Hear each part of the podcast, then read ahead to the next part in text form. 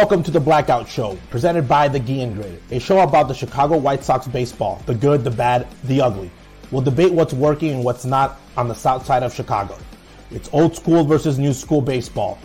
And most importantly, we're keeping all the receipts.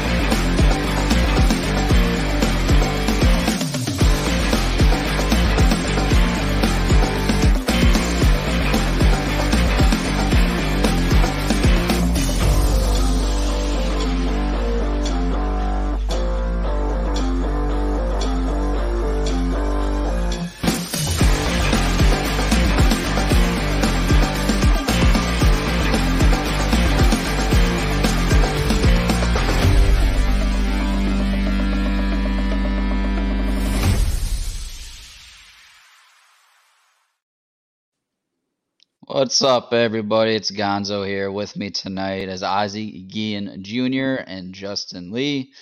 Fellas, it's episode 30. 30 episodes into our first season as we go into the off season.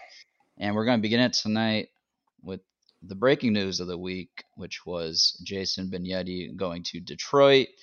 We saw Lawrence Holmes dropping his podcast about this this this topic um, let's begin it with you two discussing Jason Benetti. By the way, why why us two? You've been, by the way, J- Mr. Lee has been very very quiet about all this week. You've been chatting it up in the chat. Mr. Justin was so quiet this week that he was giving me a whooping in fantasy, and he just waited to see me live. He did give me a whooping, a well deserved whooping, because I was supposed to win the probability, but I, I want Gonzo, I want to hear your part on that because you've you've had a lot to say. I want to see your your take on that because I I can give mine, and mine's going to be actually very surprising to White Sox fans. I think. So I mean, if I'm being honest, I I had no clue who Jason was before he got hired. Um, you hate to see homegrown talent leave, especially with the success he's had and with the opportunity he took with the White Sox it sucks seeing him leave. Um, but I'm not going to be going crazy on social media feeling sorry about it because I like the later end of what Lawrence Holmes was saying. There's also several local options out there that should get this opportunity. And I'm always the optimistic guy looking forward to the next person that steps up. Because, I mean, it's hard growing up in the era of Hawk and then transitioning to Jason. I think Jason did a hell of a job, but I'm not going to be heartbroken about him leaving. I think that's well, that shouldn't be the biggest news. Like I really well, hope that Chris Getz makes bigger news than what this is right now. So I, I want to say something real quick on you use the word hawk, and he got thrown into this mix again, and people were like dragging him through the mud. Okay, if you were five if you're like 20, you, you didn't hear a broadcast when you were five years old. Okay. You're you're pooping in your pants, probably. Your mom and dad were changing your diapers. Okay, so to drag Hawk and and maybe you were like 10 and and you heard a version of like if you're if you're uh if you're somebody like there's a couple guys on Twitter that I follow that you know they were like 14, 15, 16 years old and like Hawk's prime like right when he started in the 90s and like you have an opinion a negative opinion about hawk i respect it because you you actually got to listen to him and you have an opinion of him. So number one the whole dragging hawk through the ground unnecessary.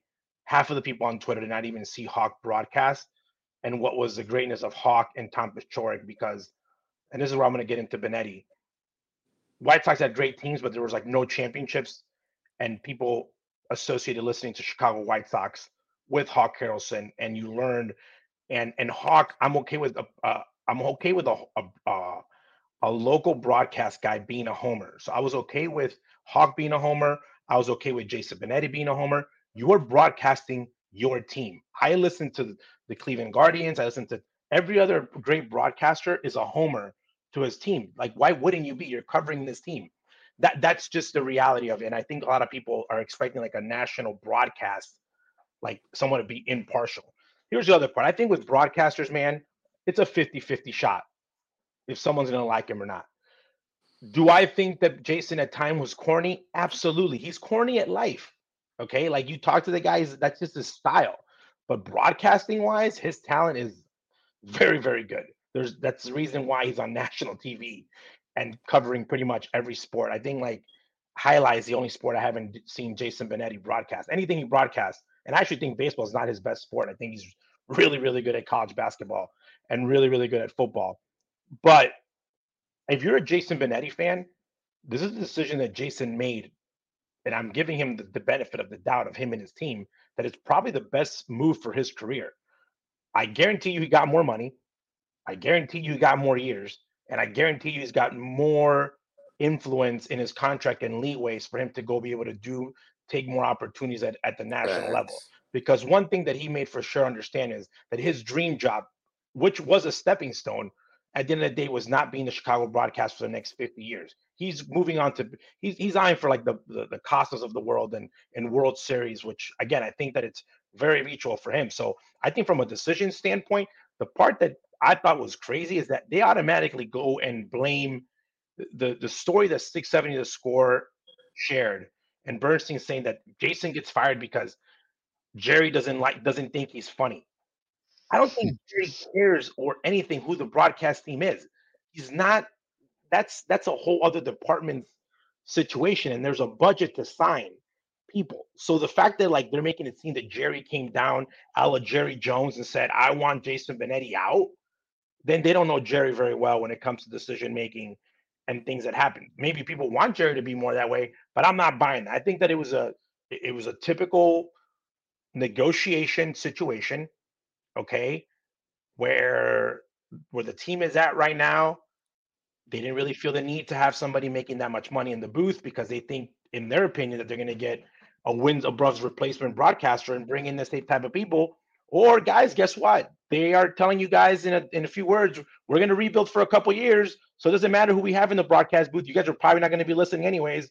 So we can get we can build up this new talent, which was the case with Jason Benetti. The only thing that I feel bad for Jason was that he got to do what a 20 games, 40 game season in the COVID year, and then one 90 game winning season. He broadcasted a lot of bad baseball in his time with the Chicago White Sox. He's he's post Ozzie Guillen era.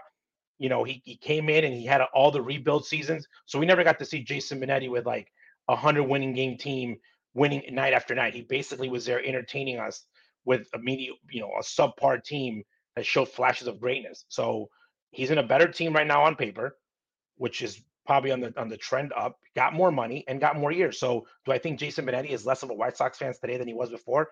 No, because he, that's his job and he went to got got paid more. So at the end of the day, Jason got paid more. Just like when players leave the city, oh, I love this place so much, but I'm going to take 50 million more dollars somewhere else. Well, you didn't love it that much because obviously, and we understand that. So that's my take on that. I think the White Sox, I think right now it's something that everyone just nitpicks every little thing.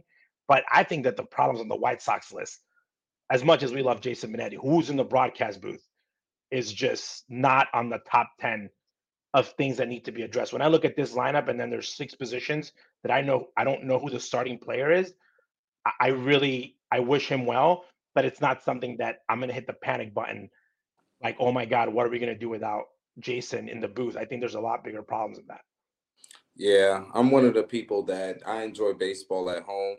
Uh, one of my favorite things about the sport actually is the TV broadcast. And I grew up on Hawk and, you know, putting it on the board, you know, he gone. Like that's the type of stuff that I'm going to take every day with me for the rest of my life. When I, when I, when we get to Jason Benetti, it's not the fact he's not a bad broadcaster. He's actually, uh, to Ozzie's point, he's very good at his job, especially with the the progressive, witty banter. He's quick with it. He quick with it.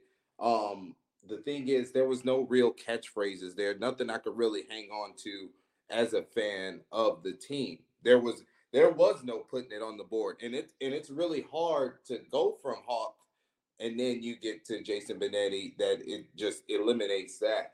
Um, so I mean, it is what it is. I'm not to lose any sleep over, you know, Jason not calling games. If the White Sox were really smart, they'd just put Len on TV and give the fans what they really deserve. So if you're not to listen to me, Chicago White Sox organization, if you're not to give me Sox Fest, you animals better give me Len Kasper every day I turn on the TV, or we're going to have some issues and he's on radio, right? He's not leaving. And again, we don't know why why why if they asked them to do it, if he wants to stay in radio.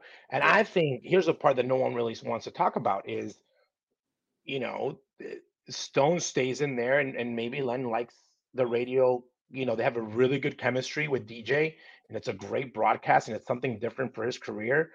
So I, I don't think it's an automatic. I think you ask him because of his talent. Like the guy's just that great.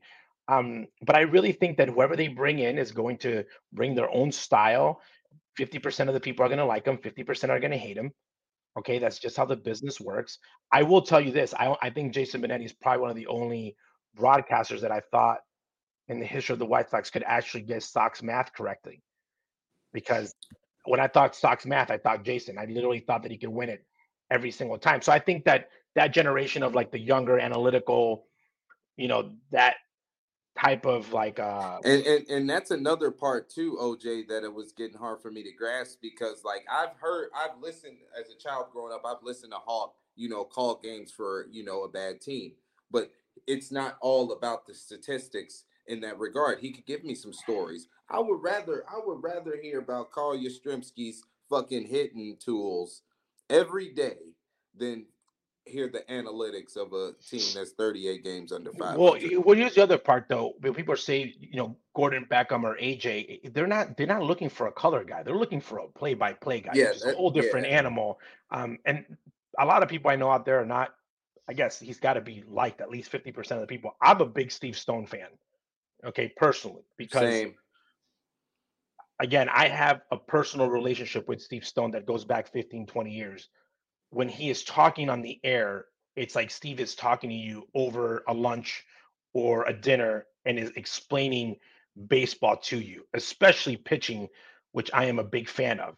Um, a lot of people don't like him because he's not there dropping, you know, uh, exit velo and like more like terms. But what I've, if you grab the terms to what he is explaining to you, it makes sense. If you can, if you're savvy enough to be like, okay, he's talking about the break it's a good break. Pitching wise, he's he's very knowledgeable of the game and he knows teams very well. So I think that's what I liked about the the combination between Steven and Jason was that Jason was a great broadcaster uh, that you know was witty at times. His baseball acumen of like in depth diving and giving you like the day to day of like what pitching or hitting is all about. He wasn't a, an expert in, which is great, and he didn't pretend to be, which I think I even liked them even more. That made it better with Steve Stone because correct. Now, Let Steve do his Steve thing. Stone turned back into the sensei and correct, correct, teach the game. Correct. I don't like a broadcaster, the play-by-play guy. Again, in my personal opinion, who thinks he's a hitting guru and you've never grabbed the bat in your life. That to right. me is. And when I, by the way, I broadcasted Major League Baseball seven years in radio, and one of the hardest things for me to say when I was talking about hitting or anything was because I needed to decipher something that Hawk had taught me or that Steve Stone had taught me or I had learned watching the game that I had to kind of put there for fans to grab, not making it seem that it was coming from me saying I'm the expert. Because when you haven't played, people don't want to hear that. Or when you're a crappy player, you know, Frank Thomas can go up there and talk about hitting and be like, well, that's Frank Thomas. Ozzie Guillen it comes to managing and defense. I feel like when you get into that and you never really played at that level, and I think Jason Benetti was really good that he never crossed that line, and him and Stone being sensei and the expert, the great broadcaster, and whoever they find, I think that there's a lot of great names out there. I think that we'll listen. It'll take us some time, uh, but at the end of the day, I think that I think it.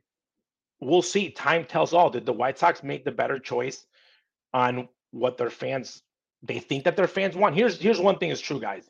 Yeah. And and I might get in trouble for saying this. Oh boy. A huge disconnect between what White Sox fans want and what their team is delivering for them. They the White Sox fan want here, the franchise is here. From Sox Fest to who they wanted as a manager to the processes of what they want on how to hiring people, the kind of players they want, they seem to be very, very far off um, in what kind of on wanting to do what their fan base wants, not just on the way the team is being built, but on things like the broadcast. So from a brand standpoint, I I understand the fans don't feel like they're being heard. Um, from that standpoint, I think for the first time ever, I think that's the biggest gap between fans of where they're at currently and the way that the team is being presented to them. Uh, I think that's that's a as a brand itself.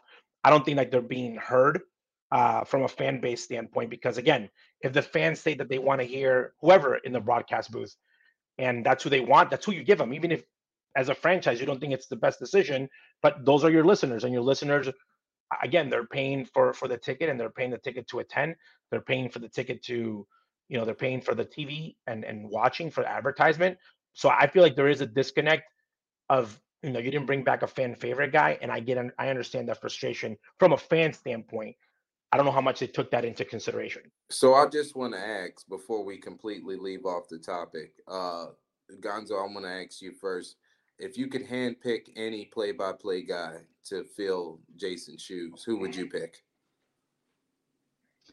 Well, I was kind of interested. I saw that someone brought up Gordon Beckham getting a full-time shot and I'd be interested to see how that goes if Gordon has the time for it um, to match up with Steve Stone. I think that'd be an interesting broadcast. Um, because I don't like any of the old timers that they tried bringing back when one of the two were absent. So mm-hmm.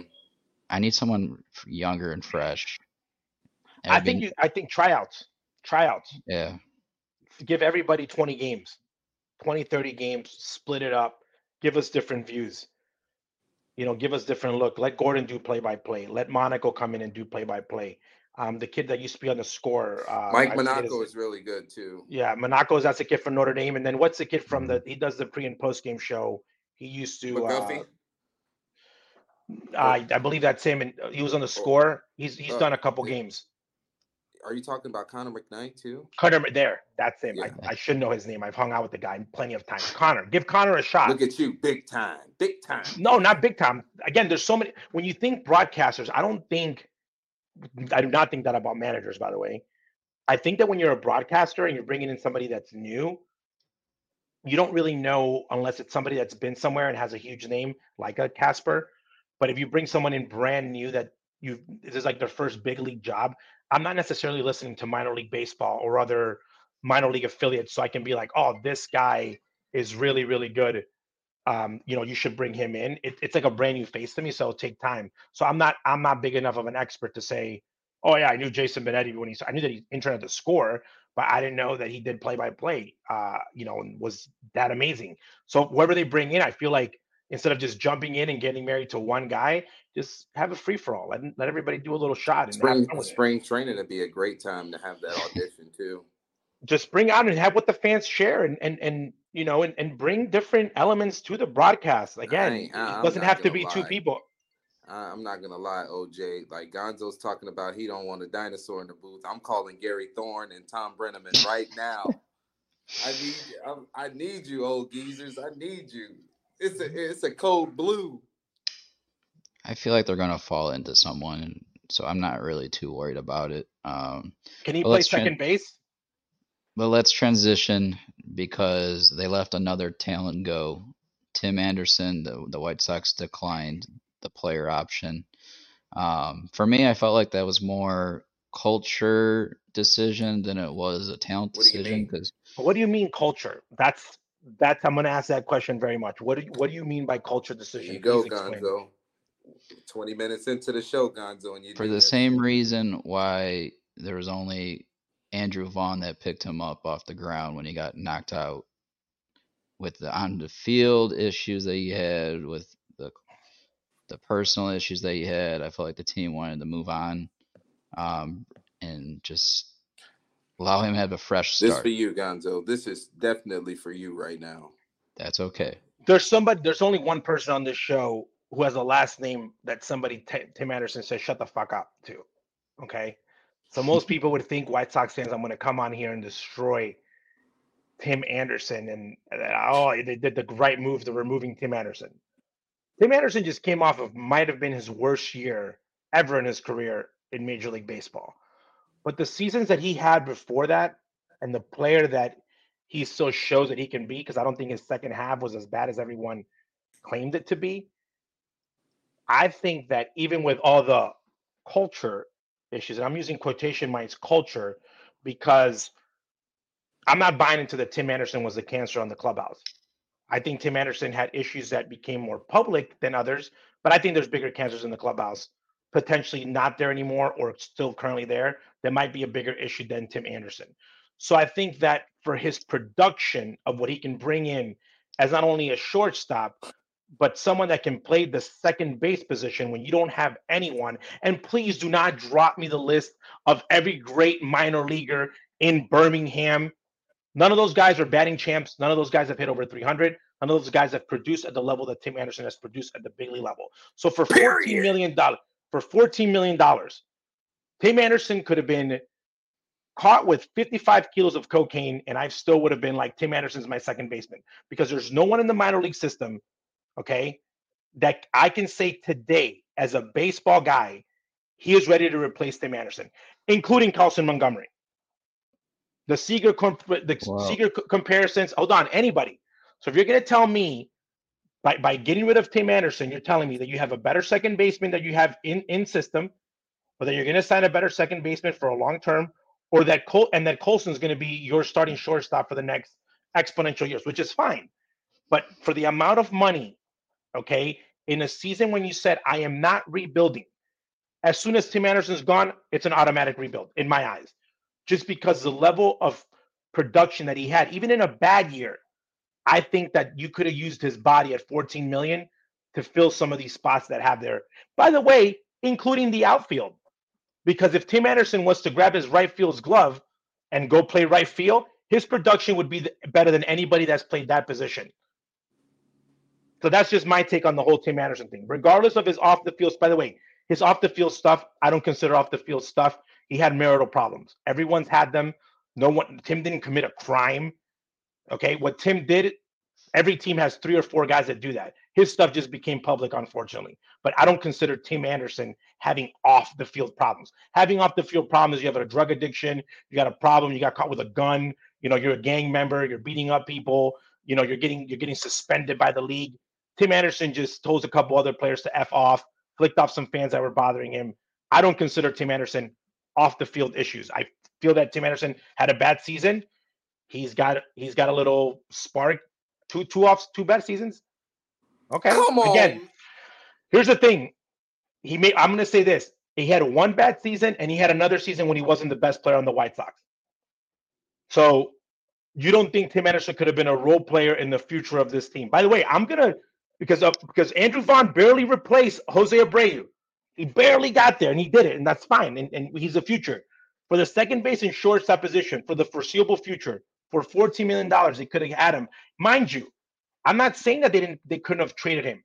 I'm saying you grab him for 14 million, hope that he plays well, and then you move him for better pieces, or keep him for 14 million until Colson gets ready and potentially move him to second or find other options. You just don't let him walk away for $14 million. That's just my take. I don't think $14 million is that much money. You're not picking up Liam's option and you're going to move Grandal's money too. So, like, it, the 14 million shouldn't have been an issue. You're not going to be able to replace the man or the player, like OJ just said. You're not. And marketing wise, marketing wise, you just wasted the last four years.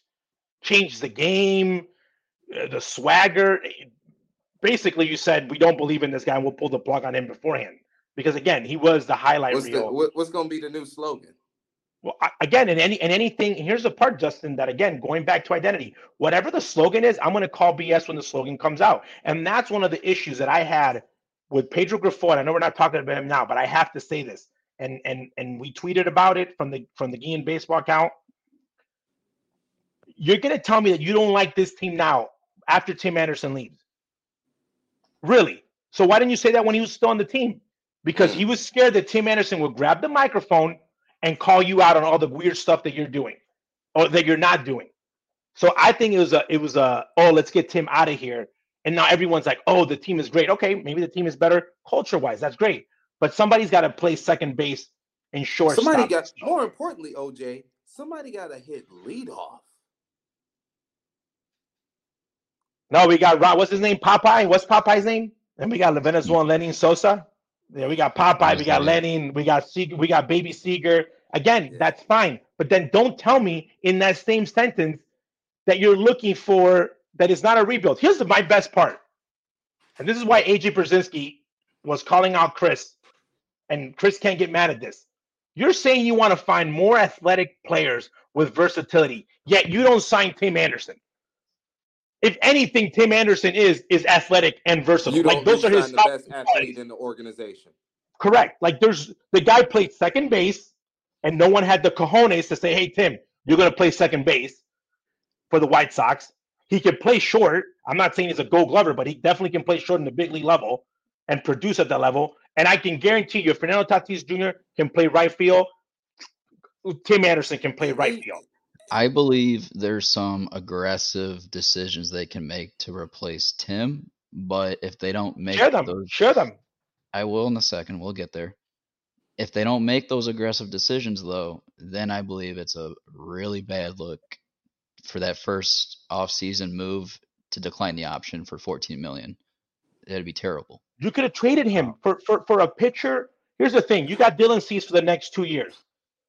You have to compete in one of those years in order to make the keeping Dylan a feasible. Or you could have said this is a weak division, so we're going to spread a couple players here and there, and we'll rebuild real quickly.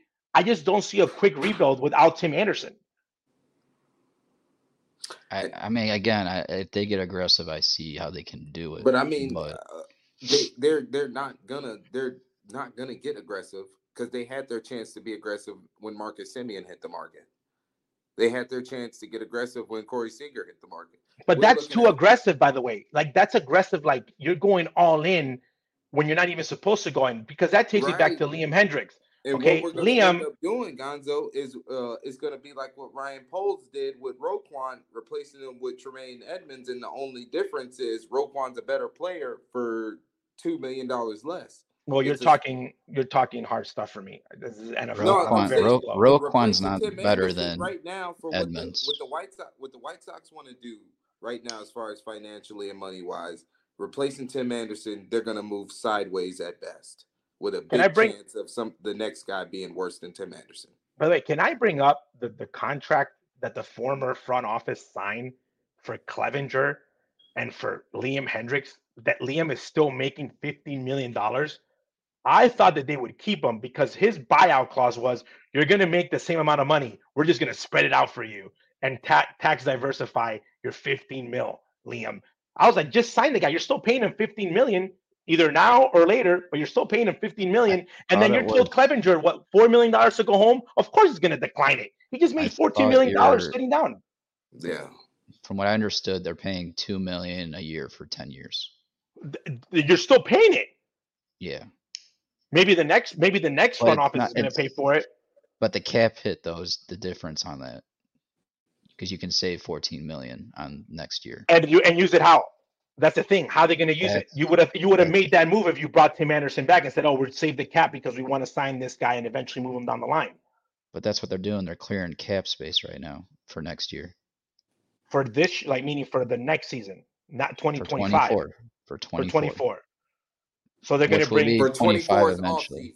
So so let's okay. So so when you look at the 24, okay, and the Which is top this free agents, Justin. okay, and the top free agents, okay, because I'm going again and to argue that this class, even though it has Ohtani, okay, who is not worth forty million dollars if he's just going to Oh, hit, oh, oh, He's not worth that, okay, and whoever signs Ohtani, here's a receipt. Keep this one. Whoever signs Ohtani is going to be holding the bag at the end of the day, because that's the team that's going to falter by signing him, thinking that they just hit the splash. It's going to be a marketing splash, but wins and losses, that's too much. That's too much capital on one guy. Unless he we- pitches, it might be worth it. So who are the top free agents though? When we're looking at this, before we jump to the external look here, let's quickly wrap up this whole conversation with there's a rumor with Dylan Cease, which should lead to this ex- external look. The Dylan Cease rumors are heating up as it, the winter meetings are approaching. Um, do you see Cease or Cease? Do you see Chris Getz moving Dylan Cease? If I Chris- certainly wouldn't, but But why? Okay, I have a question, Gonzo. Why wouldn't you? Because you're a fan of Dylan. I wouldn't move Dylan because I like I like seeing Dylan more often than not, and it's cool having him in Chicago. That's why I wouldn't move Dylan. But why are you not moving Dylan? Because he's your favorite player. You again, if we're separating. If I was in Chris Getz' shoes, Ozzie Guillen Jr., considering the relationship I have with Dylan, meaning we're friends. Mhm. Okay. If I can't sign Dylan to an extension, I am going to move you for the most amount of players and value that I can. And I will tell Dylan this to his face while I'm making the move. Like, hey, bro, you don't want to sign here for this much money? I want more. Well, that's all we can afford, man. Let's part ways and we'll see if we can meet again once again on a team in the future. That's what Chris Getz needs to do. Because again, we're gonna go Abreu, we're gonna add Tim Anderson.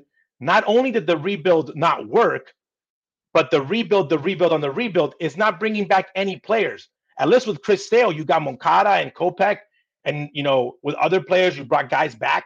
Now in this rebuild, not only did it not work, you're not bringing anybody back in return. You're not bringing any players back. So you can't let Dylan just walk because you think that you're going to be able to sign him. You got to be realistic and have your feet on the ground and say, hey, can I sign this guy? Can I ask this girl to the prom? Is she going to say yes? Or am I in way over my head? Of course, Dylan Cease is one of the best pitchers, and I would love to have him at, in every Major League Baseball team that I would start. He- He's a top five pitcher in the American League right now.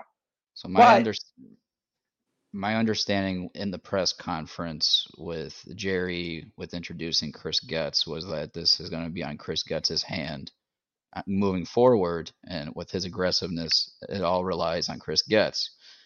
Jerry gave the resources of his budget to Rick Hahn, and Hahn just didn't spend it wisely.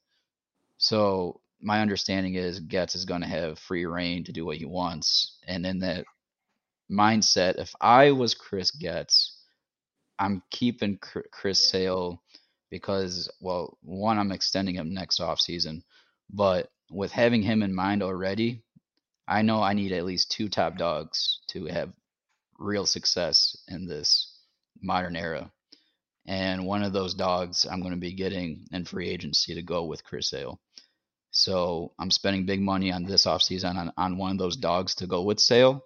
Next offseason, I'm extending C, so I have two my two dogs extended out. Okay, so so so you're building. So you're telling me, okay, so the market out there right now for Mhm. Lucas Giolito is 80 million. hmm Okay, that's what they're saying for Lucas Giolito. Good for Lucas. I'm gonna win a bet if he gets paid 100. I hope he gets it because I win my bet. You're telling me that to extend Chris Sale, mind you, that's not Chris Sale, to extend Cease, okay, who he is currently, when you look at the comparison, okay, on how old he is, okay, and potential, okay, he's not, he's not necessarily Gerrit Cole with the hardware that he had when he went to New York, but at the age of his, meaning how old he is, so he's 27 years old, so he's in the front end of 30, okay, and he has been very healthy. I think that he's going to ask between 35 to 45 million dollars a season. Okay. And he's probably going to ask for a contract that's going to put him in a place for at least 10 years. Okay. So if you go on the on the bottom end of that, and we're saying 35, and I think 35 might be very generous for them to ask, meaning for an extension with a team that he's currently on. That means that they're going to have to give him 350 million dollars. Okay. Do you think, historically speaking, we they have not given somebody a hundred million, but they're going to jump from seventy-five million dollars to three hundred and fifty million? And I'm just being that's on the low end because if Scott Boras pulls up one of the magical Scott Boras numbers and for some crazy deal gets 45 to 50 million from the Orioles, from the Braves, from the Yankees, because this is the best part. He's going into free agency in a time when every big market team is looking for pitching. Pitching is like water right now in a desert. Okay. If Lucas is getting 80 million. So if you go 45 for 10, that's 450 million dollars. You guys think you think Gonzo that the White Sox will do that? Then you have a lot more hope than because I don't think I don't see them signing a starting pitcher for 450.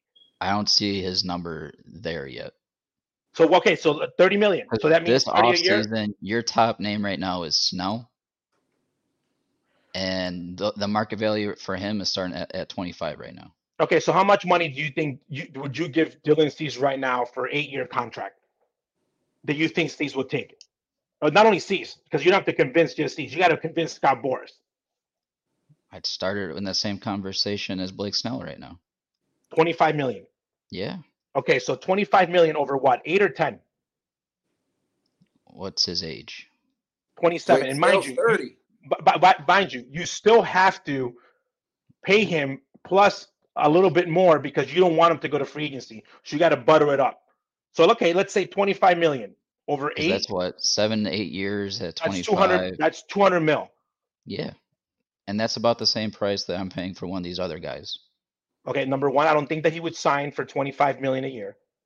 Maybe he would, but I don't think Scott Boras would go for that. I would sign it if I like Yeah. Chicago a lot, but I'm saying the part the, the, there's there's obstacles here, and when he says I'm putting it on Chris Getz, unless Chris Getz comes with a bag load of money, I don't think that you convince Cease and and Scott Boras to sign. The only thing convincing him here is cash, cash in years. I don't think that it's going to be like, oh, I like where I live in Chicago.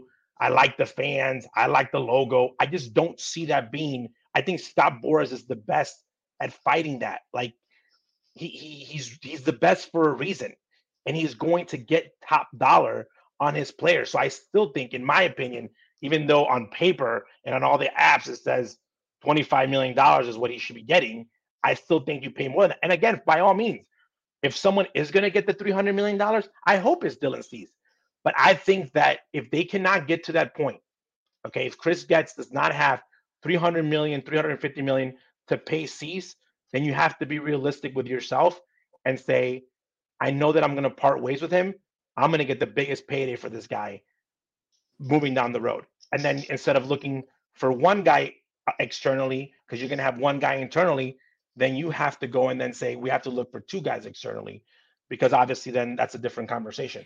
I just think today is going to be very hard extending Cease with considering who his agent is in Scott Boras. I just think that it's very tough competing against Scott Boras.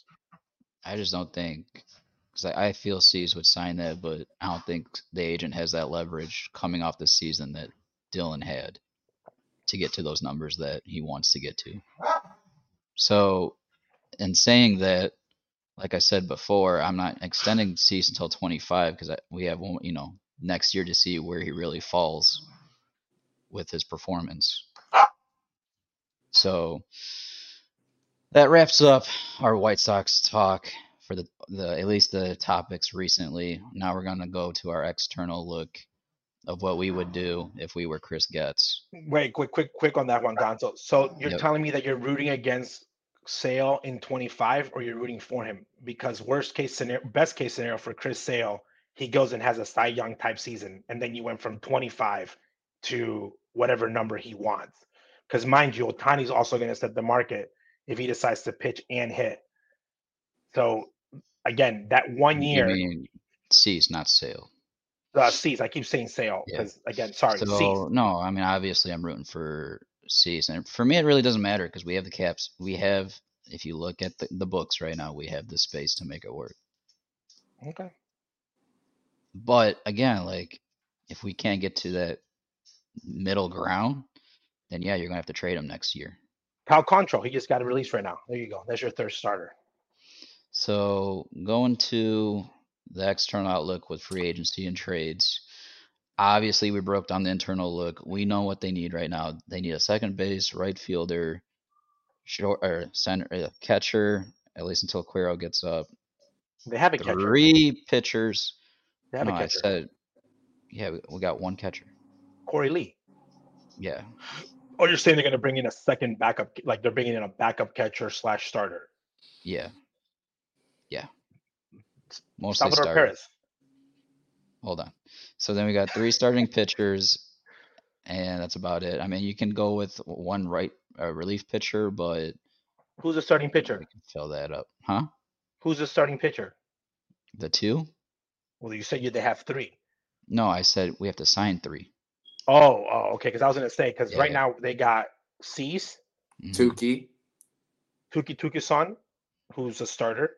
And Kopech, we don't know. uh, I would go- Mills coming back from injury. I'm is- going Cease and Davis Martin. Davis, Davis Martin. Martin. I'm sorry, Davis Mills. Oh, he's Ford. signed though. Yeah. So Davis. He's So guys that have actually, because I think Kopech, they're gonna have to decide what they want to do.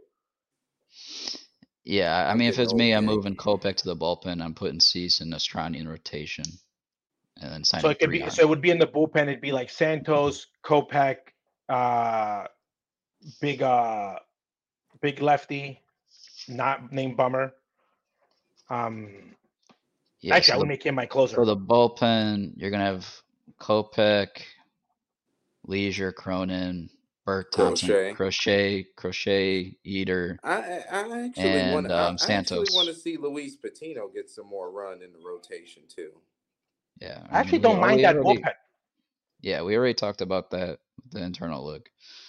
So when I was talking about getting aggressive, I'm just gonna start at second base. This is going to be interesting, Um, by the way. Just what yes, minute are I'm we making in? a trade. yeah, 41 minutes in. Um, I'm making a trade to the Rockies. I'm gonna get Brendan Rodgers here for 4.2 million dollars. He's got another year of arbitration and 25, and that's it. So because the arbitration years, the trade value is gonna be low. You can get him for a good quality price. Um, if you don't like him, I mean that that'd be my first option. My second option is going for a guy in his last year of arbitration, and that's Gleyber Torres for 14.2 million. So that money deal that uh, or OJ, you said who can you replace for 14 million? Well, you can do it with Gleyber, who had two better years So- than TA did. Yeah, go ahead. Have you seen Gleyber's numbers? Yeah, And you still think Well, they're better than TA's? yes. Okay. He does bring the power aspect that everybody everybody says. Hey, Gonzo, go I long, was team go thinking- long. I was thinking about at se- at second base. What about Isiah Kiner-Falefa on a one year Hmm, for some nice. some good? I like that. The middle. I like but that. the talk was for him was going to shortstop. Okay, so Gleyber Torres, or so who are you giving up? Number one, Gleyber ain't going to be cheap for the trade, or neither is Rodgers. No, they both are. For Due to the, trade? arbitra- due to the arbitration, yeah. So you can trade a sack of baseballs and then get them back. I mean, you're gonna probably trade some quality pitching prospects. That's what I'm saying. So who's Yeah. what pitching prospects are you parting ways with? You're probably gonna start at least for Rodgers and some of these other guys I'm gonna bring up. You're probably starting with Sean Burke, So in a season where you need Matthew pitching, Thompson. Well, again, these are starting pitching prospects that weren't going to be in my rotation to begin with. Okay. So we got Um, Gleyber and we got Rodgers. But Rodgers, Rodgers is for me first priority. For a second base trade, I'm putting more emphasis on Rodgers with Colorado. So. Rodgers is your first move. Gleyber is your second move. yeah, Okay. just because with the money aspect of it, with the needs, I want to go with Rodgers and spend more money. How much money is Rodgers going to get? 4.2 in arbitration this year? That's the target. It's a little bit more affordable than 14. Yeah, Okay. and then you got any more to add before we go? I- was going to move to right field. I think second hmm. baseman, we're going to see either Popeye or Lenyn Sosa. And I think that you fix the problem internally because unless you are going full, let's try to scramble and put something quick together and strike lightning in a bottle with the great Pedro Grifol, you don't sign anybody. You get to find out who's really, really, really down in the minor leagues can come and make a major league impact. There was no other greatest player in the minor leagues than Yoan Moncada. We've seen when my boy's been struggling in the big leagues. If you hit 350 in the minor leagues, you're probably hitting 250 in the in the big leagues, unless you're a special case. And there has not been anybody that they have called up since maybe Crochet that when you see him on the mound or you see him in the game, you go, "Wow, that guy's Miguel Cabrera. That guy's Grady Sizemore. That guy is what's the kid's name that just won the the Orioles that just won the you know Gunnar Carroll for yeah, like he's not a dude. You don't say, "Wow, that guy's a dude." He's not a Connor Bedard. I went to the Hawks game, don't know nothing about hockey. I saw the guy warming up. I said, "That's the best player on this team. That's the best player in this whole arena." And I didn't know who. Another- Like, so Let we got to find out who Sosa is. We got to find out who Popeye is. We got to find out everybody that you guys are obsessed with in the minor leagues. If this is the year that they have, a, they have a, a year to be able to put it together. And if Pedro's such a great groomer and mentor and all that, you if you have somebody in the minor leagues that can play that position, I think you try to you put him in there. Well, so OJ, go, that, o, OJ, that's why I said Isiah Kiner-Falefa because if you look at what type of contract he's going to get, he's not going to get like anything that's going to block any of those guys from playing second base. Nope. He'll just be a depth piece, basically Leury 2.0. And with you know the injury history of the White Sox, you don't have to worry about uh, IKF getting overexposure because he can obviously handle 320 to 400 at bats a season. This will never happen because he's related to us, but our cousin, Ehire Adrianza, who has more than 10 years in the big leagues, never gotten a shot to play every day, not as of yet, because of the battles with his injury, could be very, very affordable. And you can platoon him at second and at short and give guys that bats on both ends, and it will not also block anybody coming in. And he will catch the ball and he will give you good at bats, having a great winter. But unless you can pull off one of these two moves, by the way, if they pull off the Roger move for 4.2 because of who he is as a player, that could be a diamond in the rough because of the potential. Gleyber at 14 might be a little bit too high for my taste in the way of mm-hmm. the player that he is. Um, but again, it sounds sexy. But if you can get someone like Connor or someone like Ehire Adrianza to kind of be that bridge gap in one year, I would stay away from bringing any in, like bringing in the Elvis Andrus. We tried that last year, bringing in a veteran guy that's yeah, let's, gonna let's block. With that. I'm I'm not doing that. You're either gonna bring the second baseman you're trying to sign for the future, or you give somebody a shot just to bridge that gap and see what you have there. Rodgers has versatility because he can also go over to third base just in case something happens. Well, Moncada, by the way, they got to think about Mon- Moncada's gone after this year. There, there's no yeah. way that they're picking up a $25 million option. No, no, which I, I'm assuming Montgomery and Ramos are coming up next year. So, all right, right field. Uh, my first priority would be going to trade with Justin's Boston Red Sox and getting Verdugo. Um, Verdugo is you. You all right? Go ahead. Go ahead. Yeah. Who are you Verdugo, giving up for Verdugo? Verdugo again. He's on arbitration, so again, you have to start somewhere. So, but I'm saying these are my trade options. I'll try to get it done, but his value is at 9.2 million.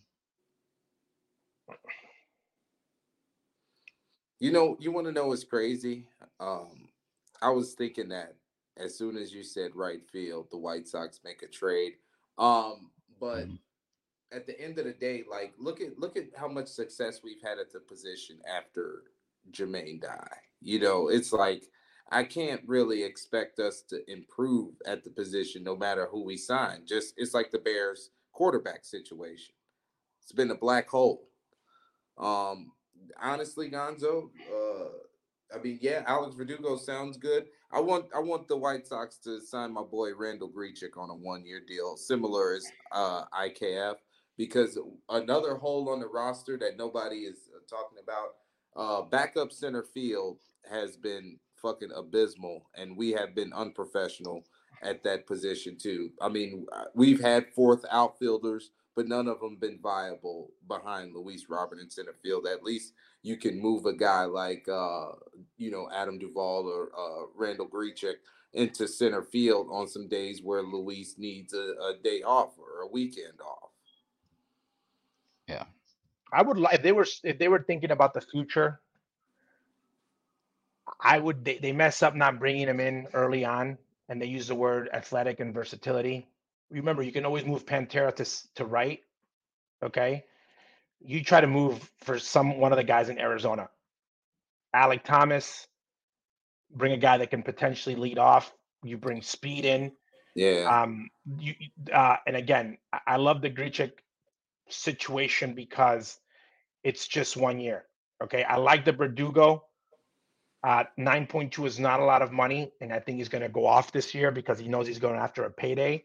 And he could so, and, and, he could slide in behind Luis Robert in center field too. Correct. don't lose that much. Here, uh, here's the other one that's interesting though. If they are going wild and crazy, and you talked about potentially signing a guy for the hundred mil mark, there's a free agent right now who I was very shocked that they did not pick up his option. in Teoscar Hernandez. Okay, at 31 years old, he was making the market value for him is like right around 17 million. Again, the dangerous part of of him, okay, is that he is okay, um, potentially going to play a position where they've had really bad luck. There's a player you haven't mentioned yet, and I think that they're going to consider this player just because they're obsessed with the Kansas City Royals, and this player can play two positions. I think that we are going Whit. to see them with Merrifield, What? and he potentially Whit. will be leading off because I think that at 34 years old, they're going to say that he will be a great clubhouse leader. I was gonna say he you will want to play- talk about culture. I want the new regime watching Whit Merrifield tuck his jersey in, lace his cleats up every day. Yeah. Just being around a guy like that. So it'll be Weatherfield, Benintendi, basically Royals a couple years ago. So I could see them going after him at right field and second base and platooning them and having a little. I'm gonna see what know- my boy Joe Randa doing. See if they want to get the gang Um, back together. But I, I think that this conversation going down, I just don't think that they see Oscar Cole as the solution moving forward. I really don't. I think they exposed him. I think that unfortunately, my prediction that he was not going to be better than Dayan Viciedo is coming to fruition uh, because I don't see them giving him a chance every day anymore. Uh, and they might move away from that, um, especially when they said athletic. We want to get more versatile. I can see them using Cole as, the scapegoat and not moving and moving away from him. Yeah, and the other guy that I was gonna target, I would actually get both both of them because I'm gonna try to trade Eloy out of here. Um, Santander in Baltimore. Santander. That's a good. Santander. That's 14.1 million. And I, I would get both because I would DH Santander, uh, Santander and uh, he'd be, he, he'd be also my utility outfielder um, when he's not DH. By the way, is there a is there a place for Eloy on the Orioles? 'Cause They don't have a full time DH, right? Yeah. So I think that he has a very unique market because I think that if he is healthy, he can still produce. Where a team would take a, a shot at him, and and from a production standpoint, just you know, um, I even thought about like Cleveland, like just random teams that usually go get a DH. Um, the Marlins, uh, they has got they has lost Soler. So any, I think that there's a market for for Eloy that no one's really talking about, and then if Oh, you do make that uh, move, you just mentioned you just mentioned not to cut you off, big dog, but you just mentioned uh, the Diamondbacks. That's a team that's in desperate need of right-handed power. power. Yeah, yeah, yeah. So you can you can bring you can lure back any type of return again, be it a pitcher or being a position player, where he could probably fix. Uh, again, when you're looking at those teams, you're looking at Eloy. If you can bring any type of catcher that might be Memo, be ready, uh, and have him battle out with Korey Lee. What I don't want to happen with Korey Lee, and I don't think anybody in the White Sox moving forward should have a position given to them. I want to see guys battle it out. I really like the um, the Cubs situation where they made Nico Hoerner fight for it and eventually played as well into being a second baseman, but lost his shortstop position. I, the White Sox don't have anyone, even including Colson, where I say this guy is going to be a starter every single day because every person they've done that with, other than Andrew Vaughn, pretty much not done a really good job. And I really, and again, I think Andrew's done a really good job because he had a battle for for that spot against Abreu and and really show it. And he was playing out of position and whatnot. But again, he was playing against fighting against Larry, fighting against Gavin Sheets. So it wasn't his position, even though I told people it was. So I really want to see competition. So whatever happens in that in that uh catching position, which I think they're going to try to do everything possible to bring in over Salvador Perez. I would like to see a younger player and then really battle it out um, between Korey Lee and whoever that that backup catcher is going to be. Yeah. Or or again, starting backup. Like no one's a starter, no one's a backup. So another name right field I would keep an eye on would be Lane Thomas in Washington. Um, definitely, you'd have to give up more for that guy, but again, my, I prioritize Verdugo and Santander. Um, but a- again, a name uh, OJ I want to bring up at catcher. Um, that would be a uh, veteran type to to go with Lee would be Mitch Garver. Um, his market value right now is at 10 million. Um, he'd be an interesting cat to bring in. Well, and Um, um, and with Mitch Garver too, uh, he's gonna be in the line. You're gonna have two catchers in the starting lineup if you sign Mitch Garver because you're not going to sacrifice Korey Lee's at bats. You'll just put Mitch Garver at the uh, DH spot. So, because you won't, because at, at a, you'll do exactly what uh, the Rangers did, having Garver as the DH with Heim behind the plate. Yeah, which What do is fine 'cause you can move Verdugo over to left if you need to put Sandier in right, and then put Garver at DH. Like you, you could play with that. And what's in, With those numbers. Benintendi What, goes one the thing that's going to be interesting because I know the Sox, and again, it's really hard to predict because it's a different front office. So, um, and you know Tony's still involved, and but again, I think it's totally different when the names like Matt Chapman that are still out there in the free agency. Um, and we're going to find out very soon and very quickly that if the first move is made for a guy that's an average player above 30, that if you make one move for one of those guys, that you actually should just make a move and kind of try to strike lightning in a bottle and not do a half rebuild, half kind of middle of the road players. Like if you bring Salvador Perez, then sign Whit Merrifield, sign Chapman, sign a right fielder, and kind of really put it all together as quickly as possible. And if you're going all youngsters, let's, you know, we lost 101 games with like our, our team. We're to go young and see if we can win more than 101 games. I think if you do that, it's to be very interesting. There's a couple pitchers in the free agent market that I always like pitching, and the Sox not having any of it. I think that you could sign a big name pitcher and make it the number one or number two to Steez. That if you were to walk away from Steez, you still have one guy left there. Because I think that's the best market right now is the starting pitcher market based on who they are and and what their uh, age is. Um, considering any other position, there's a lot of guys that you can fill in, but I think the biggest impact on a player that's a franchise player is in the starting position, starting pitching position. So when I was building this outlook, right, I was making trades with second base, right field because I'm saving my money up for this pitching, like you're talking about. My main priority, Mr. Yamamoto, 25 million starting. He's my top priority. If Over being- Nola? Yes. Due to Really? age, due to age, yes. Yam, So you're what, thinking- Yama- you're thinking- you're Yamamoto's thinking- 25? Uh, Hold on. you're- So you're thinking more that he is going to be more, I guess you can say Ohtani, but again, he's a two-way player at just than look Irabu. Kodai Senga.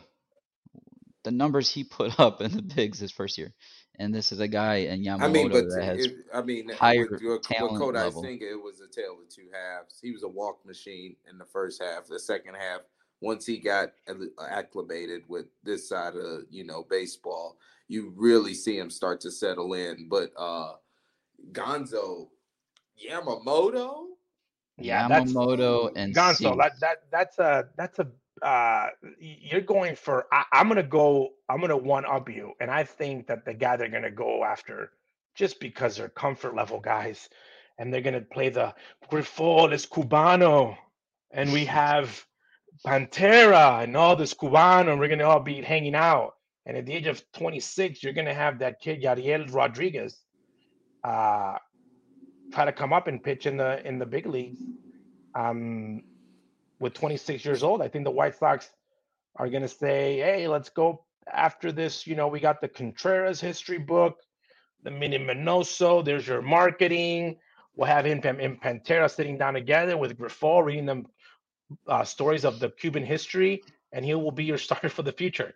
So I think I'm thinking more Cuban Yariel than Yamamoto, my friend. wow. But I'm saying like I'm talking aggressive, man. We we if I'm Chris Getz. By the way, Yariel's not aggressive, and he's everyone's talking that he's one of the best top prospect pitchers of all time. out of Cuba. So let me let me of ask you, Cuba, Gonzo. but- Let me ask you if the White Sox. So I I I kind I think we're all on the same page because we all want the White Sox. If they do take a big swing, it should be in the rotation. That's where they could have uh, more success. What about Sonny Gray? At 34 years old, nah, I think you, Sonny Gray has to go to a team that's going to win, like look ready to win.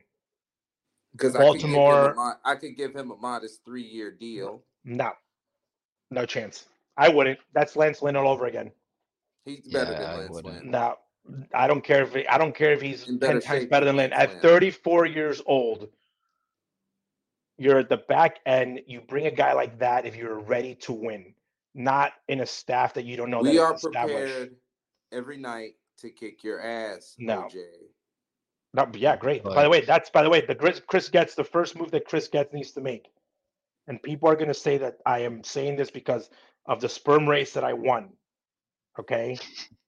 But it is not true. Take him out completely out of the equation.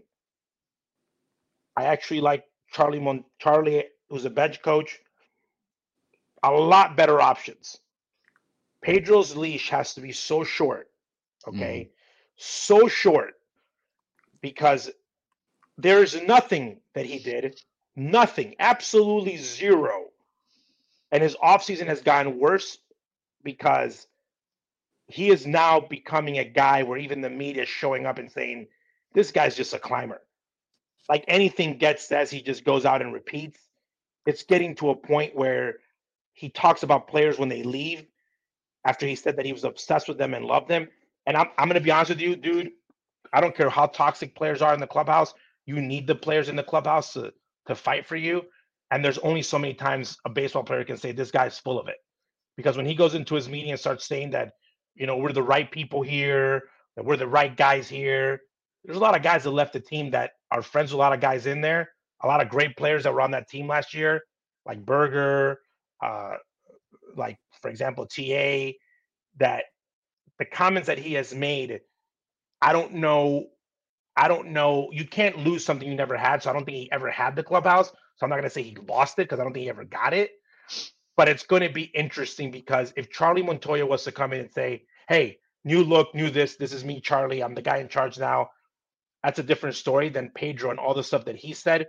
They can look up the receipts, the tweet again saying, does this guy not know that we have video of everything that he's said since day one? So I, it's gotten to the point where you're not impressed by his X's and O's. You have a staff now that you really have to manage because if it's a young bullpen, a young staff, and that's going to be that could be a disaster. You have young players and his history of not playing guys, Yeah. of sitting guys down. I just think that it's all coming together again. Unless he's cool with like Chris Getz just saying, "Hey, we're going to make the lineup for you. We're going to go do this," and you're just basically going to sit there and talk about offense and defense. But that's a big take on how they go, either to win it all or to rebuild it all. They need to make a decision on that quick. And I'm going to be honest with you, there's a lot of people today on the fence on Chris Getz because he has had some positive things. I think his off, uh, I think his coaching staff that he brought in with Marcus Thames and Butera and the guys that he brought in, great, great coaches. They got great resumes, really hard nosed players. I like that, regardless of what their philosophy is. We'll see how they do. And then their front office uh, hirings with with uh, Barfield and Bannister, solid guys with solid resumes. So Chris has had some some moments of of just clarity, and he's made some good points. But I think a lot of people are on the fence with him because he is sticking with Pedro. So I think that's going to be an interesting move. And I'm going to be honest with you, that's a conversation if you're a top free agent, okay, especially these guys like the Nolas, like the Yamamotos. Those are guys are asking you who's going to be the manager here next year. Is it this guy? Okay, that's the big difference too when you're building in the future. Guys are going to ask you, hey, who, who's the skipper here? You know, and, and when you have a guy that his credentials a little bit better, and again, Charlie Charlie did a great job in Toronto. He got axed out because he wanted to do it his way, and he was hard on the players. It was it was more about the players not responding to him because he was too hard on them, not because he was a bad manager. So he's had success. So it's going to be interesting how they move forward on that uh, because I think that in the free agent market, that's something that they look into. So after after Yamamoto, my last two guys I, I would go after would be Sean Manaea. His market value is at Let twelve this- million. Let What? it go. Let it go. No. Oh man, what is this? Why, five years why in a row? let it? Why let it go? This is this is an inning eater guy. oh my god. You need at look looking at what's Blake, out there. Explain Blake, Blake Snell then. Okay, okay, okay. Let me ask you this. What what in God's Mm-hmm. name is the point of an innings eater if he's throwing batting practice? What do you mean batting practice? His ERA was three last year. Come on, bro. By the way, he was pitching in San Francisco. Yeah, Good. Well, you're going to compare San Francisco again. That's that's a big say. Again, if you're going to go Sean Manaea, th- okay, in my opinion, if you go Sean Manaea, this team is ready to make a run at the division. You're not bringing Sean Again. Manaea to test out. I'm getting aggressive. No, no, I'm- correct, aggressive. So I don't mind it. Again, I, I would like Blake Snell over him. I don't. Well, well, obviously, but I'm just saying, if you're gonna get aggressive. OJ, Cease, Yamamoto, one, two. All right, I'm Gonzo, filling uh, out my Gonzo, rotation uh, on at, at this point. Was a four point four. I have a question. I have a question. So you like you like Manaea more than Clevinger? For for the money because I'm talking money right now for the. So how much value. is he going to be? He is signed for two years, twenty five million dollars. So he's probably going to ask for the same amount of money, twelve maybe, Manaea No, uh, or it less. dropped. It's the value dropped less. It's at twelve. Okay. Clev is like sixteen. So Yeah, Clev I'm about to going. never. I'm Clev about to be a rich man.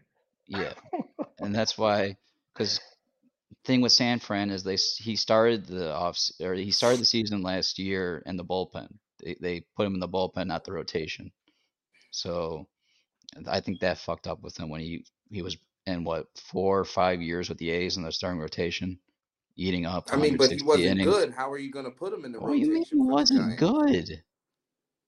I don't see eye to eye with you on Sean Manaea when he was in Oakland. Just So- he was so up please there that- and So who's Plesac with right now? He's in AAA with somebody. He's on somebody's roster, right? Ain't he with Cleveland still? He's with Cleveland, right? Forgot. But I was going to wrap it up after Manaea. My third guy would be Jack Flaherty for 11 million, 28 year old. That's the Um, guy. I'm- That, I, I don't think he was as bad as he was last year, Gonzo. I think that's one of the, the guys that you could probably strike lightning in a bottle with. Yeah, I'm doing that with both of them because I, I, see I think both of them were in the right places. Gonzo, can you put this on paper? Because I'm going to be honest with you. If you're able to pull this off, okay, and it says here, Plesac elective free agency following the season on October 13th. So he's a free agent. So everybody knows that I love Zach. He's a guy that I, I, I I've been so up on his potential. Sign him, sign him, put him in the Katz project. Let's see what do you think Katz can do with him. He's an analytical guy. Take a long shot at him. Guys like that. But again, if you put this in there and you're around the 180 mark, I was going to break it down in like a couple seconds here. oh, you were. I'm saying, is it Yeah. under 180? It's right there. It's like 182.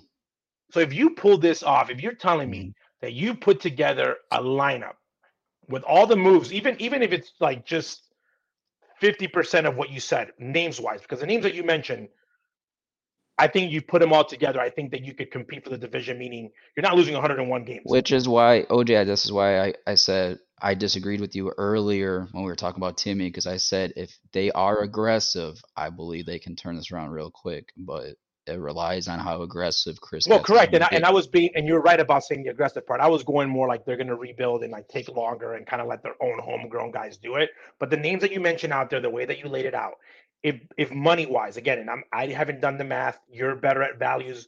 You're really good at values of like what players are worth. Obviously, you guys are listening to the show and watching to the show. I'm friends with two guys I don't know how much money they were going to make, which I'm about to text and say you're about to be really, really rich dudes. I'm never paying for anything for you guys ever again. But And one of those, one of those is one of my favorites too. so I'm just saying, like, so from a value standpoint, if you're able to put this together, okay, mind you, we're three dudes on a show that love baseball, loves talking this. We- We're using public information. We're not we're not experts at this. We all have day jobs. We would love to work in the game of baseball and be able to make these decisions. But if two dudes that are constantly talking White Sox baseball, who are nothing special out of the ordinary, okay, there's no geniuses here. If you could put together okay, in an hour and nine minutes, a lineup that looks like they can somewhat compete. By the way, even with Grifol as a manager, mind you, under 190 million dollars. This is my concern now. How come the White Sox front office can't do that? and I'll get there in a second. Um, I wanted so those were my three names: Yamamoto, Manaea, Flaherty.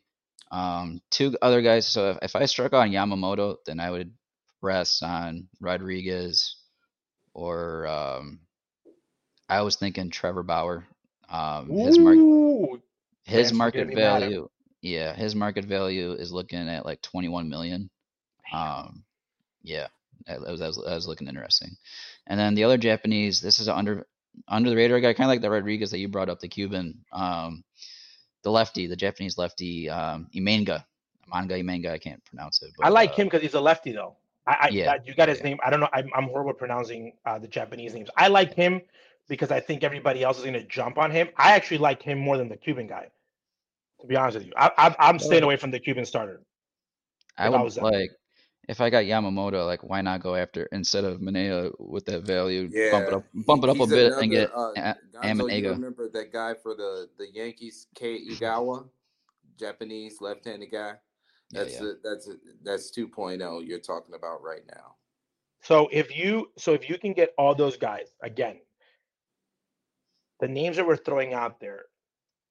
Before I thought it was like unfeasible to be able to reconstruct in one year, kind of like put it Mhm. together.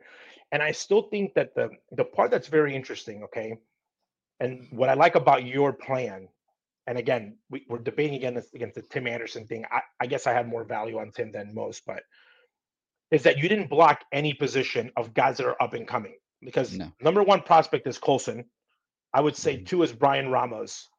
Um, I I just actually somebody told me that they have Bryan Ramos higher than Colson, and the person that told me this I I highly respect when it comes to scouting. So first person to tell me that. Uh, Gonzo's even- about to cream right no, now. Gonzo. By the way, Gonzo, Gonzo, Gonzo was big on Bryan Ramos when he, the as mo, as soon as they drafted him. So Bryan Ramos is a Gonzo guy through and through from the beginning. Gonzo takes 100% credit for that. If Bryan Ramos ever pans out, he's been on him since day one. But somebody told me that I respect in baseball because again, everyone's on Colson. Okay, everyone. It's not just you guys. It's literally everyone in baseball. It's it's a huge, huge, huge free uh, uh, uh, prospect. Everyone in the game thinks he's good. So if he does not make it, everyone in baseball is wrong. Bryan Ramos, on the other hand, a lot of people like him, but they don't have him higher than than Colson. Again, in the big league level, this could happen. So those are the only two guys I think position wise that are I can see in everyone's prediction in MLB them being on the team in the next two years. But the other positions that you guys are replacing, I don't see any pitchers coming up. We don't have a young Dylan Cease in the minor leagues. We don't have a young Chris Sale in the minor leagues. We don't have we don't have Crochet in the minor leagues. We need they need pitching. So if you can use this money like Gonzo's doing right now and build on that pitching, mind you, starting pitching because I said earlier in the show I like the bullpen. I like the Crochet, the the the Santos, um, the Kopech. I think a manager that has an acumen for handling bullpen guys and letting Ethan Katz kind of do his thing with his pitchers, I think that you have a bullpen already that you can compete with and then maybe add one or veteran or two down the road if you need it. But I really believe that you need to rebuild on this staff as soon as possible. Because again, a lot of people out there are obsessed with the hitting, ball go long, I team think go long. uh, I think you build on pitching, man. I think pitching, it's easier to have solid pitching than than try to go and sign a Teoscar i- Hernandez. if you if you like a long term. if you look at the trades that we made, OJ, uh, it looks like what they're gonna do. To your point, your plan is already taking hold this year. They're gonna get as many kids as they can in the Katz lab, and they're gonna use these open slots in the rotation as an opportunity to kick the tires on everybody at the same time. Like I said it earlier when they uh when they started to make the transition away from Rick Hahn. They want to bring Project Birmingham to life.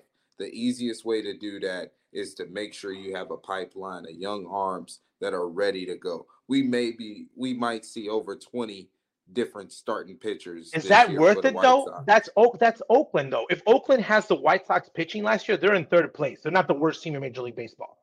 I think that pitching, considering the fact that you might lose Cease in two years, and it gives you a way better position of negotiation. I think that there's pitchers in the open market, internationally and domestically, on names of guys that can anchor a starting rotation that you are at least going to be 500 for the next five years. If you go ahead and you go and say, "I'm we're going 100% young," and the only starter that's on the rotation, a legit starter, is Dylan Cease, and you don't know what Touki's going to bring, and then you have another four starters just being out there. Let's see who's going to make it. you could lose 100 games a couple years in a row because starting pitching, okay, is so important because we're talking about innings that are. If you have a person destroy your bullpen on a Monday night game, you're shot for the rest of the series. You're done. Yeah. Your bullpen is destroyed. There's nothing worse that destroys a good bullpen, which, mind you, I think that the reason the White Sox bullpen struggled in this season and in previous season is because the starting pitching did not give them the best chance possible. If you put mm-hmm. this, if you pulled the bullpen with the starting staff of the Minnesota Twins, that bullpen looks way better. But they were overexposed, overused, mishandled horribly. Probably one of the worst things that Pedro Grifol did was bullpen management and pitching. Okay, mind you, with the help of analytics, Ethan Katz, and someone really helping him manage the bullpen. If you have starters that are at least going to give you Trevor Bauers of the world, okay, the Manaeas, the Nolas, if you spend money on guys that can eat that, I think that you can rebuild. You're at least going to get back to, I'm not saying winning the division next year, but you're going to build better culture, getting back to 500. Because here's one thing, guys I don't care how big of a guru you are in culture, any team that's losing 101 games, that's not culture. Everybody there is like, we suck. Yeah. Okay. And you're just ruining Colson Montgomery's like, I don't want to come and win, be on a 100 game losing team. So they need to get back to 500 and at least flirt with like, ooh, we, we, we were kind of fighting for the division. And you kind of get that taste in. Mind you, why do I believe this? When Ozzie Guillen took over the team in 2005, okay, and no one notices this because they always notice the trades. All the guys that have been on the White Sox from the previous regime, bless Jerry Manuel's heart, he did a great job getting a lot of those guys ready for big league baseball. And he was the one that took the heart, you know, the, the pain and the heartaches with those guys. But all those guys were in the league like four to five years in. That when it was time for them to shine, they're ready to go. Buehrle, Garland, Rowand, Crede. So that core of those players that were the young guys at one point in the early 2000s, in the later 2000s, they were the guys that got that team to greatness. Filled in with a couple guys in in um in free agency. So again, those guys were not losing 100 games. They were continually battling and battling and getting beat and getting beat and almost making it. And Minnesota taking it. I think you need a little bit of that in order to have growth, regardless of who the manager is. So I think that they need to get to a point where they need to win as many games as possible and not tank and not go for a number one prospect. They need to get to 500 as soon as possible and start playing decent baseball where you're flirting and saying, at least we're looking at guys now and the potential they have. And with the roster that Chris Gonzalez just gave right now, and if he can pull it off mathematically, and if Gonzo can put that team together on paper, I don't see why the White Sox front office can't do it. So before I wrap the number breakdown that I did, um, I mentioned I wanted to trade Eloy, and I'm looking to trade him for that shortstop. Um, this would be over the end for me, but I'm trying to trade him because I know the Brewers were interested in him, so I'm trying to get Willy Adames out of it, or um, trade him to Seattle, maybe get J.P. Crawford um, to lead off my lineup. But that's that'd be over the top, I think. But I just want to get that 13 million off the books um, and get because I already have Santander coming in, who's more reliable than Eloy, so that's that's a priority for me. But the numbers crunch of this is on the books right now for 24 this offseason is 84.5 million before arbitration. After all the arbitration is done, the target of arbitration is looking to be at 101 million altogether. So that's only what 15 or yeah, 16 million added onto the books of that 84 million. So you're at 101 million uh, on the books after arbitration. My breakdown of Rodgers at 4.2 million, Verdugo at 9.2 million, Santander at 14.1, Garver at 10, Yamamoto 25, Manaea at 12, Flaherty at 11. That all totals up to 85.5 million. You subtract Eloy's 13 million off of that, and you're at a total of 72.5 million covered on those names. So uh, 72.5 plus that 101, you're at what 183.5 million on the books. That puts you at the 180 between the 180 and 190 range that they're talking about going into next season. So I'm well within that range. So the payroll this year was 175, 783. Mhm. Um, okay, so I'm gonna. I usually I'm only raising it. I'm only raising it by 11 million. So that's what I'm saying though. So your delta, I, I believe that your delta should be 15 to 15 to 20 million. Okay. Depending on like if you're going forward or trying to rebuild or whatnot. Um, at least 10 million should be your delta just on inflation and you know, kind of like but after the season that the White Sox just had, okay, where the White Sox fans have not had White Sox Fest in I don't know how many, know how many years, where you have taken away their Four. broadcaster. It's four seasons. Okay, four years no White Sox Fest. You've taken away their your favorite broadcaster. You did not sign a player like uh, Tim Anderson, where you did not. You traded Jake Burger, a fan favorite, where you brought in an internal hire where people wanted you to go out there and, and, interview a bunch of people for the position, where you hired a Pedro Grifol and sat there and let him talk the way that he did in the press conference and and basically sell himself like he was the the next you know eh, greatest manager of all time and it was a fiasco when it is. All those things that you're making like all the things that the white sox fan have endured okay? All through this last i'm going to say since like the covid year like the hiring let's let's keep it real. Majority of the fans were not happy that Tony La Russa was the manager. Okay, we just had uh, Joe Espada, who's my favorite, obviously with Ozzie to take over for the future. He just went to Houston. So all these things that are happening, you find out that that Tony is still in the front office. To the to the White Sox fan, especially to our fans out there in the cesspool on Twitter who are our listeners, I really think that they, they deserve this. They deserve an extra 15 million, 20 million dollar spend on them, splurged on them. I really do. I don't think that you can go in and then and then you're telling them we're not rebuilding. If you're really going to stand behind those words, you go out there and you put the best team together because one thing that I'm that they should definitely consider now I'm going from my baseball talk to more of the financial talk. If they think they're going to go out there and it's going to be okay with them losing 100 games again, I don't know, man. I really think that this team can go and start looking at Oakland Athletic attendance because they've never drawn well as it was. And I feel like these fans are going to say, you know what? We're just not going to show up. And other than the 108 guys out there, they're going to still be out there. But everybody else that just buys that ticket, I don't think the White Sox, the franchise, can afford another 100 game losing season or two. And the quicker they fix that problem, I'm not even talking about them winning a division or, or going on a deep run. I'm talking about them just being relevant again. They need to get to that place as soon as possible even with Pedro Grifol as the manager. They need to get to like winning baseball and having, and that's what's going to change the culture because I don't think marketing is going to do it this time around. I think people have been, they've caught up to that point again. I really think that they need to do it with wins on the field. And I think if that's a $190 million budget, then you do it.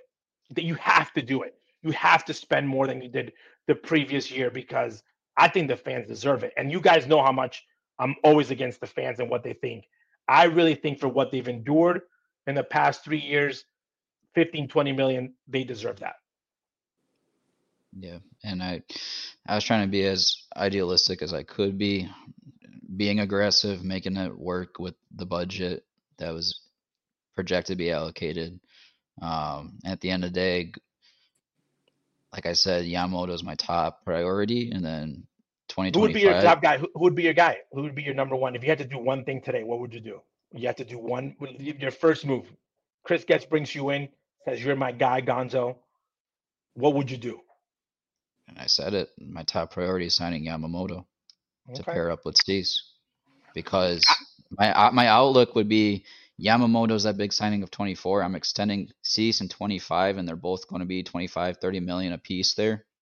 So come 2026, your top three is likely going to be Cease, Yamamoto, and then you're bringing up Noah Schultz to be yeah Cease, Yamamoto, Schultz for your top three in your rotation. That's going to be a, that's at least makes it interesting. Again, I like that, and, and Dylan probably won't like this if he listens to this, but I, I would I, I'm saying I would sign a free agent because then you could be more aggressive in negotiations.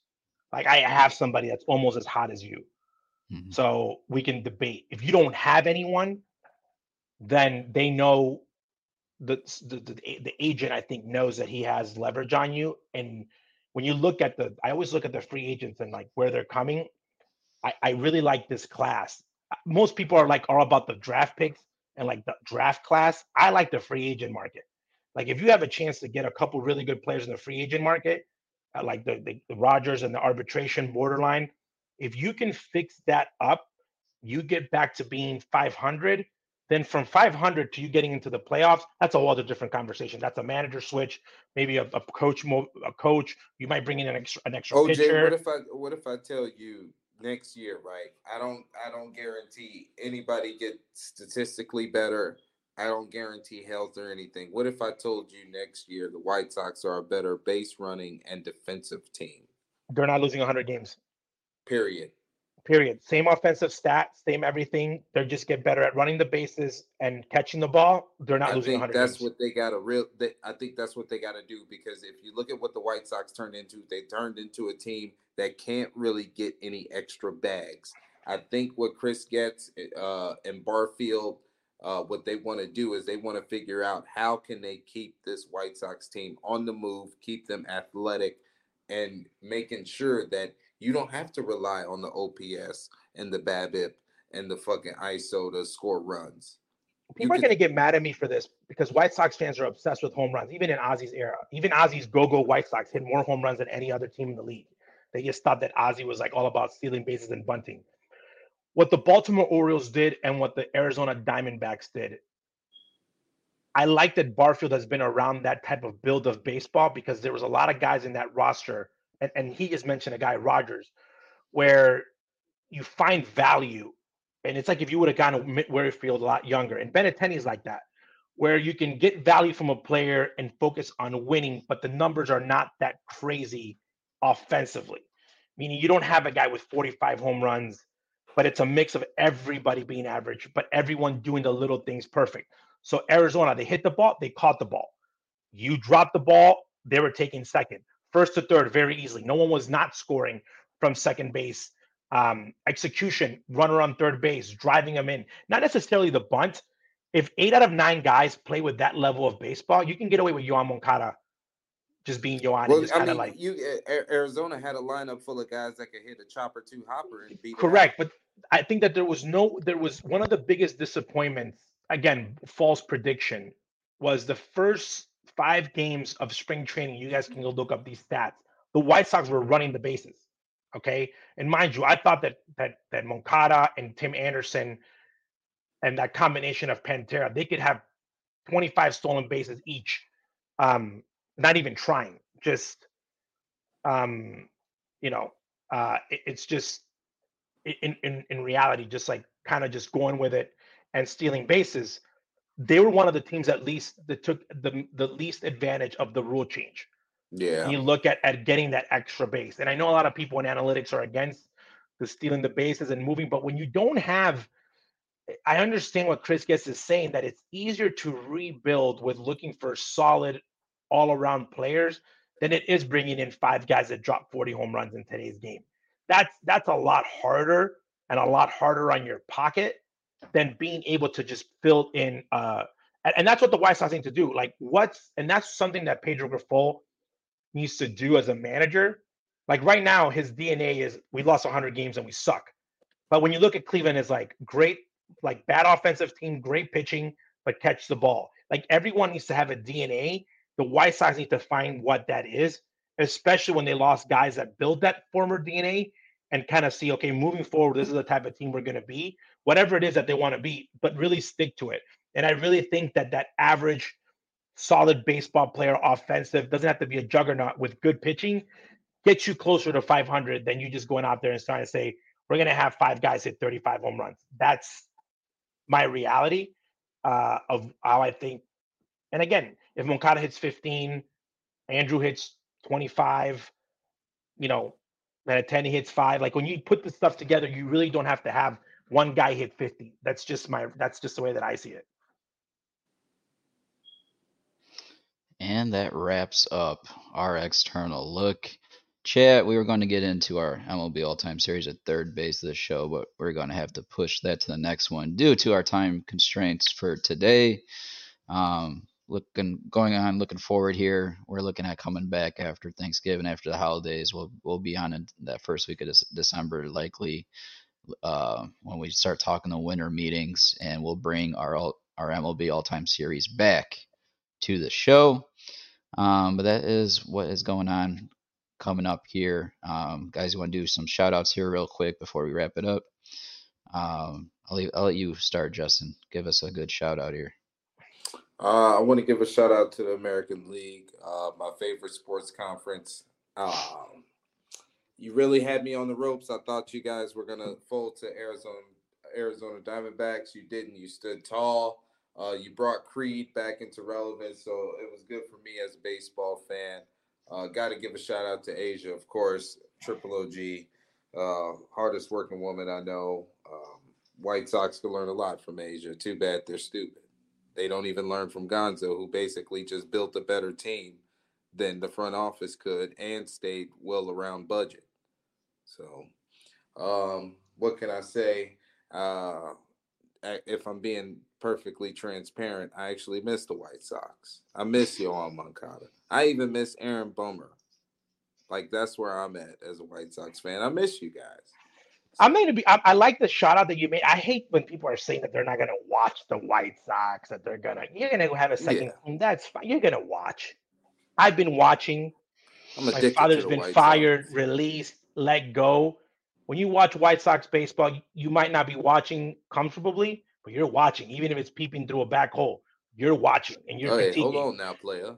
No, you are. You're watching from the back. You're saying, I don't care, but you're watching. You're watching. You're watching. It's all BS. Saying that you're not watching. Ah, I'm not going to give my money to Jerry. BS. You are watching. Okay. You are watching. Stop pretending. I'm still watching the Bears. So I've never been a guy that says I'm not going to watch. Hey, especially hey, when the playing, man. Talking about you still watching the Bears. They're okay. I am watching the Bears. Again, I'm a fan. I, I can say that because I'm a I'm a fan of the team. And I know that they're not at the greatest place ever, but I still watch them. So I can't pretend and say I'm not going to be a fan of this team when I know that's not going to be true. And White Sox fans, 99.9% of them, if they sign Trevor Bauer, they sign somebody else, you might lose a couple guys or whatever, but it's not like you're going nowhere. Okay. Like the team is still here. You're going nowhere. So stop pretending. Stop. You might not be a season ticket holder, but you're still watching. You might not drop 10 grand on the team, but you're still dropping 500 again, that's you're going nowhere. You're going nowhere. Here's the thing. Sound like so, Randy Savage. Chris Gonzo's best show, and it's Gonzo versus Getz now. Okay, because Gonzo was able to pull a lineup, a, a a, a, roster that I think is pretty pretty good on paper, pretty competitive team. And oh, I haven't yeah. even looked at the numbers, but I just looked at the just on the names itself. I'm like, man, that's a that's a that's a solid team to compete in the American League Central under 190 million. So that's a barometer. If Gonzo could do it in his spare time with public information, not even like straight up scouting info, so I'm sure they have better info than we do, then why can't you guys do it? So shout out to Gonzo for being able to pull that off. Shout out to our listeners for being out there, for keeping it real, for those White Sox fans that are sticking around. Shout out to you guys. And it's going to be it's it's an off season that's going to be interesting um because now it's a slow it, it's getting back to 500 is is the goal for them it's getting back to 500 um and shout out to my boy david ross that got done wrong got taken out like uh got executed from the back and i'm super salty about that but we'll keep that for another show uh i've been thinking about him this past they treated him like ned stark uh oj they did they did. It was one of those episodes that you keep playing in your back, and then you find out yesterday that allegedly he texted Counsell wishing him good luck. He's a way better man than me. I would have told him to f off, and told all my and told all of my players to. Oh, and then my next shout out is finally. Uh, I'm very excited. The Houston Astros went internally and and are giving Joe Espada a chance to be a manager. Um, good good family friend he coached with Ozzie in 2012 with the Marlins. Great coach even back then, and I think it's gonna he's gonna be a good guy for the game of baseball. Um, and I and I'm really looking forward to seeing how he does with the with the Astros. So, and again, we'll see you guys in a couple weeks, hopefully right by after the holidays. Yeah, and as I'm about to do my shout I'm just going to put what my ideal roster was after doing this ex- external breakdown, um, just so the chat, so just so we have it on paper here because I would love to see it happen. Um, but my shout out, I got to shout out my one and only Soraya. She's at class right now. She that exam that she took uh, last or two shows ago, she nailed. She got 98 on it. Yes. Um, proud of her. yes. Um, she's got another test on Thursday, test number three, so she's nervous about that. I know she'll nail that too. For all we know, Um, she picked your roster too. How do we know this is your roster? How do we know this is you and not hers? exactly. we got we got our secrets, OJ. We have our secrets. Um, I'll put the rotation here for you too. Um, but besides her, I'm gonna shout out. Let's see who else came in the chat here. We had Franzis in the chat. We had Rafa in the chat. We got New York Underground in there. We got J Ro in there. Everyone, thank you for tuning in. All the shout outs go to you. And last but not least, I had a shout out KG. Uh, I went to Chicago. la- KG. I was in town last week. I met up with Justin at Little Joe's on the west side on Taylor. Street. And um, we had some 11 out of 10 tacos while we had some drinks watching the Bears and the Hawks. That was that was a fun time. Um, KG's a good guy. We got to do something with him in the spring. We're planning on doing a show, um, but that's a long ways out from now. Um, but tune in. We're probably gonna come back in two weeks from now or so, right around the winter meetings. So tune in to our next episode. Thank you for watching. I am Gonzo. Two my on my other side of me is Justin Lee. Below me is Isaac Guillen Jr. Thank you for listening. The Blackout Show, presented by the Guillen Grid. You have been blacked out. You have been